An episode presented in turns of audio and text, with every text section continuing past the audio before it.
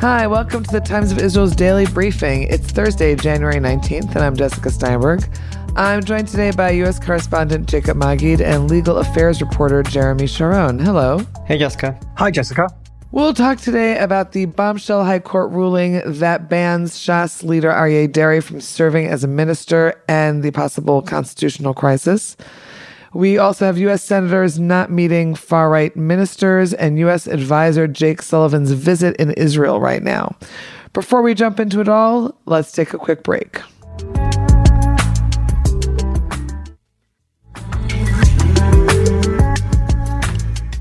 Hey there. So, Jeremy, you're covering the the big news of the day. We've basically got this bombshell, the news of yesterday, revolving around Shas Chief Aryeh Deri and the High Court ruling that his appointment as Interior and Health Minister was quote unreasonable in the extreme end quote to his due to his criminal convictions last year, most recently for tax fraud in 2022.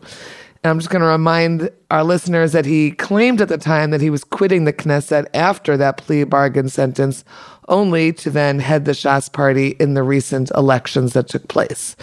So, break down the most recent news, and then we'll head into where this all fits into the sweeping changes that are being recommended by the current government in uh, the judiciary. Where does this leave us right now with Aryeh Deri and where do we think this is all going to head at the at the moment? Okay, so like you said, you, you pointed out an important aspect of this ruling in that Deri.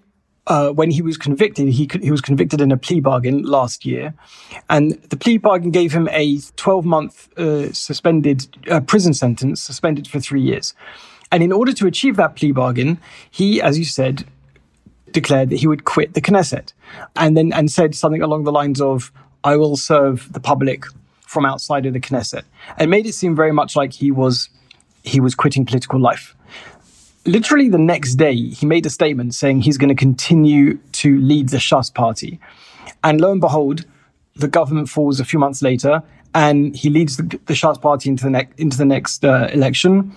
Uh, Shas gets 11 seats, nearly 400,000 votes. He's the leader of the Shas party and the new government is formed and he gets appointed as a minister, uh, two ministers, interior minister and health minister. So there was petitions against him by several NGOs saying this is unreasonable, unreasonable in the kind of judicial sense that uh, this goes beyond the bounds of, of, of, of what um, is reasonable for uh, an authority, in this case the prime minister, to do, bearing in mind that He's still uh, in the midst of his three year suspended sentence. And he was previously convicted in 1999 of, of bribery, which is a very serious crime. The court evaluated, evaluated these claims and it, it made two determinations. A, that his, uh, his appointment was unreasonable in the extreme because of his previous convictions and the fact that his suspended sentence hasn't even yet expired. But two, they, they employed a, a judicial doctrine called estoppel, which essentially means you can't claim something in one legal proceeding uh, or give an impression in one legal proceeding of, of one thing and then make the complete opposite impression in another legal proceeding. So when he was in front of the Jerusalem Magistrates Court, the, the plea bargain was based on the fact that he was quitting political life. He come now that he has petitions the, to the High Court against his appointment, and his lawyer stands up and says, "Oh, he never really meant to, that he was quitting political life long term. He only meant it for a couple of months."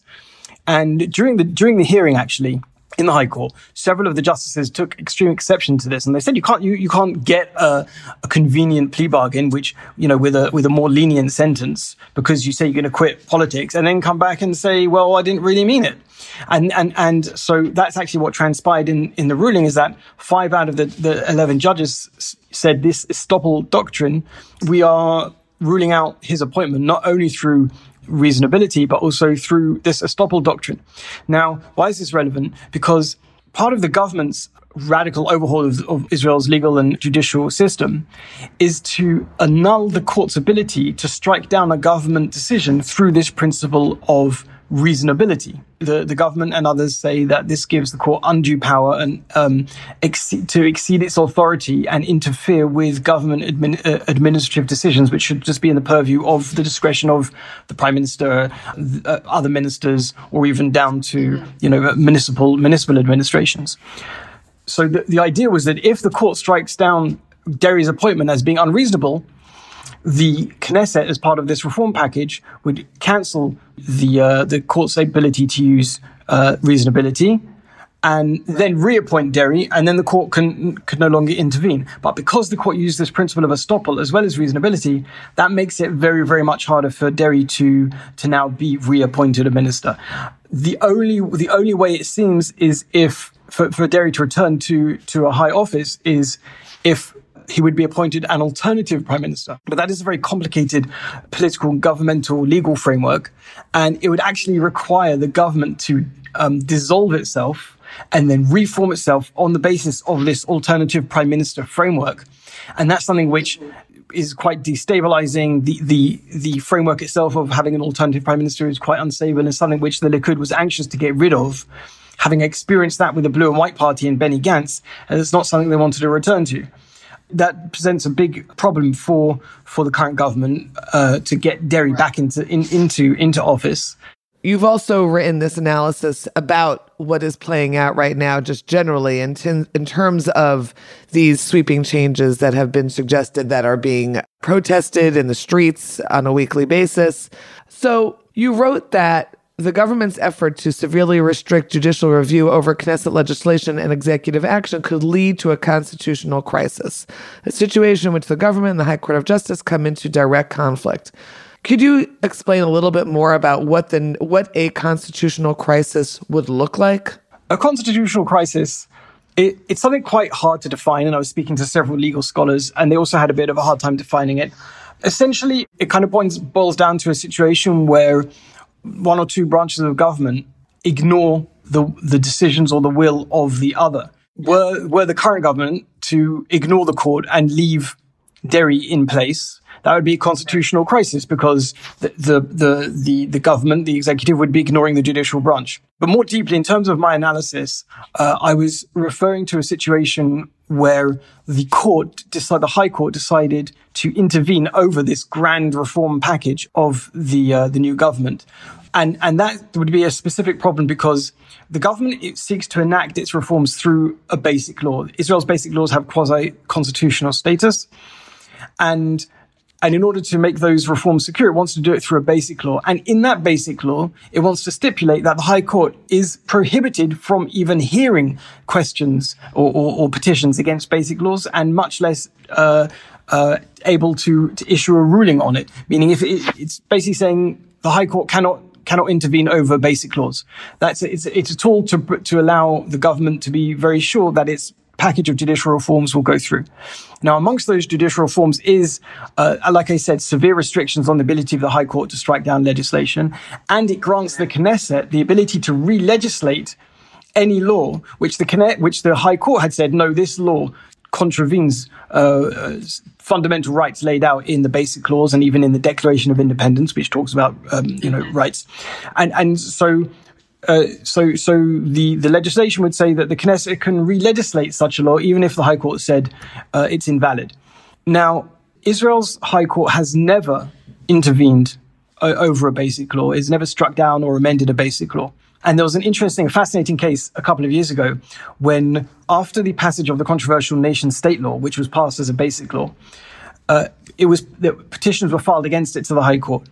And the High Court, in a very lengthy uh, uh, opinion, uh, uh, written by current Supreme Court uh, President Esther Hayut. She wrote that the court would almost never, this court would almost never intervene over a basic law because the basic laws are actually an incomplete work as part of uh, Israel's ongoing constitutional development. But she said there is one, one situation in which the Knesset's ability to legislate basic laws and to legislate Israel's constitution, there's one situation which, in which that might be limited. And what's that situation?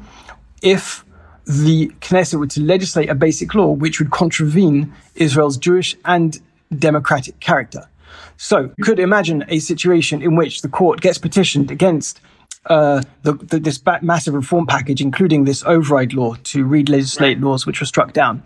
And the court and the justices look at that and say, well, that might fundamentally undermine uh, the ability to protect minorities, to protect individual rights. And in that being the case, and since individual rights and and uh, and, and, minority rights are an in, intrinsic aspect of democracy, this basic law is undermining democracy. And that might be therefore the ability to, we might therefore have the ability to strike it down. Um, and in, in, in, in such a case, that would be a, that would be a severe constitutional crisis. Now, what does that mean? Um, it, it's, it's hard to predict exactly uh, let's say the court strikes it down and, and, and, and the government then says, well, we're just going to go ahead and legislate anything anyway, and we'll re-legislate a law even if the High Court continues to strike it down. Let's say then so that the, the court, the, the Knesset passes a law under the basis of this legislation. For instance, just an extreme example to make it forbidden for newspapers to criticize the government without permission how does that play out? Does the do the police arrest those people? If the police, you know, do the police basically are, are the police listening to the court or listening to the government? If the police arrest those people, then the court is weakened. If the police refuse to arrest such people, then the government is weakened. This is an extreme example, and it's unlikely to play out in this manner. But uh, that that's essentially what an, uh, a constitutional crisis might look like. So I guess we're going to have to wait and see how this plays out. And I'm sure today will bring more headlines and more updates with, with regard to this. Thank you very much, Jeremy. We're going to take a quick break. And when we're back, uh, Jacob will tell us about a delegation of U.S. senators who arrived in Israel this week and what they're up to right now.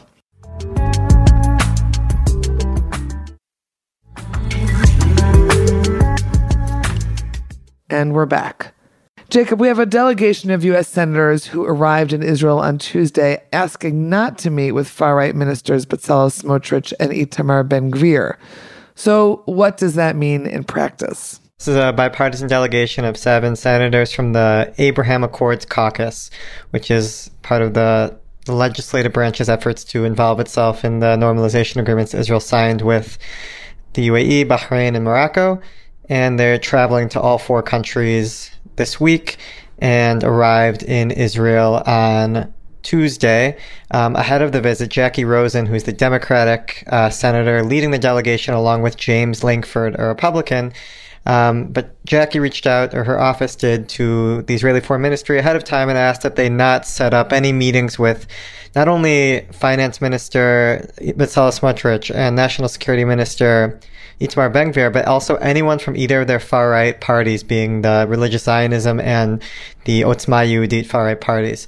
Now, this is somewhat of a departure from the Biden administration's policy, which has avoided publicly acknowledging any sort of boycott of the Israeli far right ministers. Instead, they're saying that they're going to judge the government based on its policies, not its personalities, and claiming that they're going to hold Bibi accountable. He'll be their main interlocutor, and that's who they're going to deal with um, in, in terms of trying to keep everyone in line, given that Netanyahu, they always say, is the one who has his hands on the wheel. Um, Rosen hasn't publicly commented on this, but her office is the one who leaked this decision not to meet with Ben Gvir and Smotrich to the press. So that is a step further than the, the, than the Biden administration. Tom Nides said last week that he's not boy- boycotting anyone, though privately he has kind of said that he's not going to meet with Ben Gvir. But basically, the step by um, Rosen is a bit a step a bit farther, and a decision demonstrates how widespread I think the discomfort with the new Israeli government is within the Democratic Party. In that this isn't Rashida Tlaib or some part of the leftist flank of the party that's refusing to meet with sitting ministers, but one of the most stalwart pro-Israel senators in Jacky Rosen.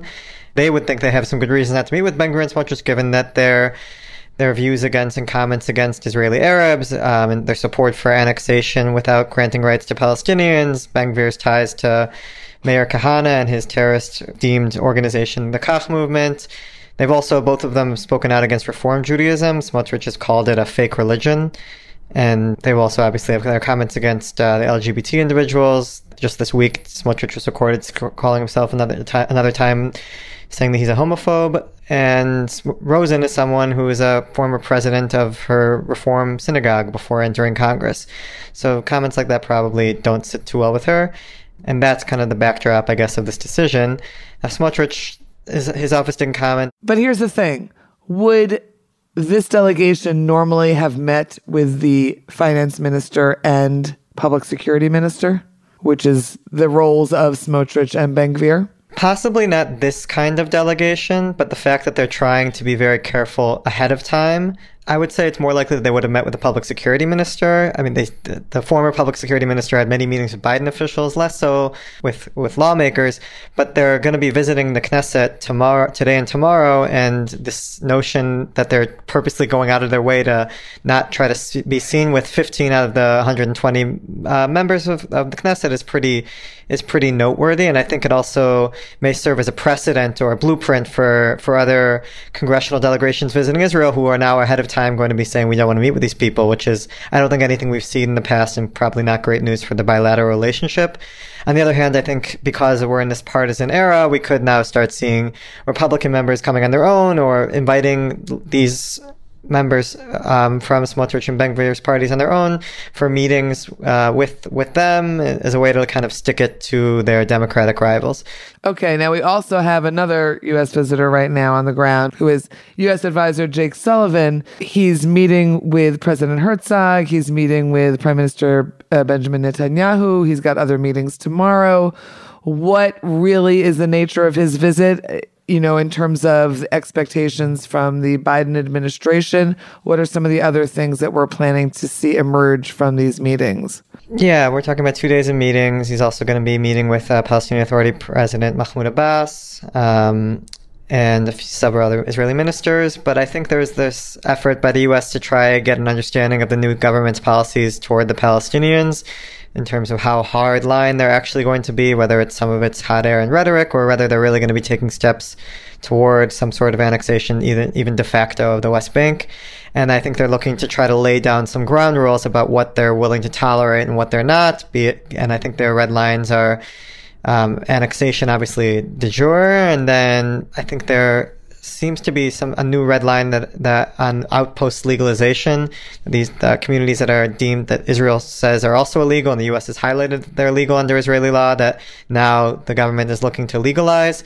And then there was a term used by Nides, the U.S. ambassador, last week about massive settlement expansion. And I think that's somewhat, I don't know, it might have been just a slip of the tongue. Um, I don't, I, am not one to want to kind of parse every single word of every U.S. official, but if you think about it as it could be a departure from previous stance, which just calls it blankets. any settlement uh, building is, is what the Biden administration opposes. And I think that's what they would say if you'd asked. But an, another way to look at it is I think that there's some recognition that they're not going to be able to have some sort of settlement freeze or really anything close to that in this new government, given the, the players at hand. Um, and given the guiding principles of the, the government, which talks about exclusive rights for Jews in all land, including Judea and Samaria, the West Bank. Um, so I think that's, I guess, massive settlement expansion, expansion might be some sort of red line. Of course, Netanyahu is going to look to talk to these to Sullivan about the Iran issue, and he's got this slightly different approach from the previous government, which also opposed the JCPOA and returning to it but tried to do, work a little bit more behind scenes and keep ties with the U.S. at a at a better position. Netanyahu says he's going to be more aggressive and more out more out front in his opposition. Not really sure what that means practically at this point, but that could lead to more butting heads. Notably, though, I think this is not really an issue that the Biden administration really wants to talk about. They've been singing the exact same tune for months that the deal is no longer relevant given that Iran's intransience, given Iran's closeness to Russia, given the protests in Iran, um, and therefore, but at the same time, we still prefer diplomacy. Um, but there's no real talk of an alternative approach, which is what Israel wants to see. I think the Biden administration is kind of just like trying to drag its feet out as long as possible in this cloudy period where between where Iran's still moving slowly towards a weapon, but not moving too quickly to avoid a massive response.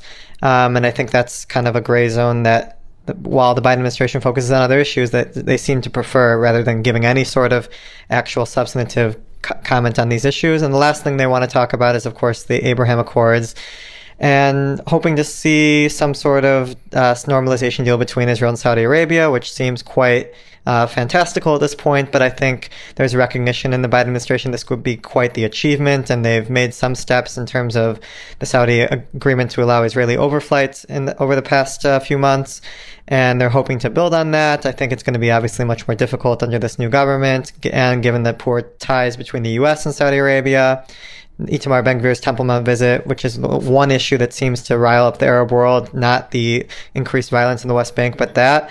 Um, so that's also makes things more difficult and steps to that end. Um, I think also, obviously, lastly, that Biden administration is not looking to give a blank check to the Saudis um, to do this like the Trump administration was. But again, I think they're trying to test the waters, and that's what part of this what this trip's about. Thanks, Jacob. Thanks for being on today's daily briefing. Thanks, Jessica. Good to be with you, Jessica. Happy listening, everyone, and have yourselves a good day. We'll be back again on Sunday. Thanks for listening to the Times of Israel's daily briefing, and thanks to our producer Gilad Brownstein and to Gili Amar for this out of this world music. You can find us daily wherever you find your podcasts. And on our mothership, timesofisrael.com. Like what you hear? Consider rating us on Apple Podcasts or Spotify to spread the word. And be sure to check out our weekly feature, Times Will Tell, released every Friday. Until next time, Shalom.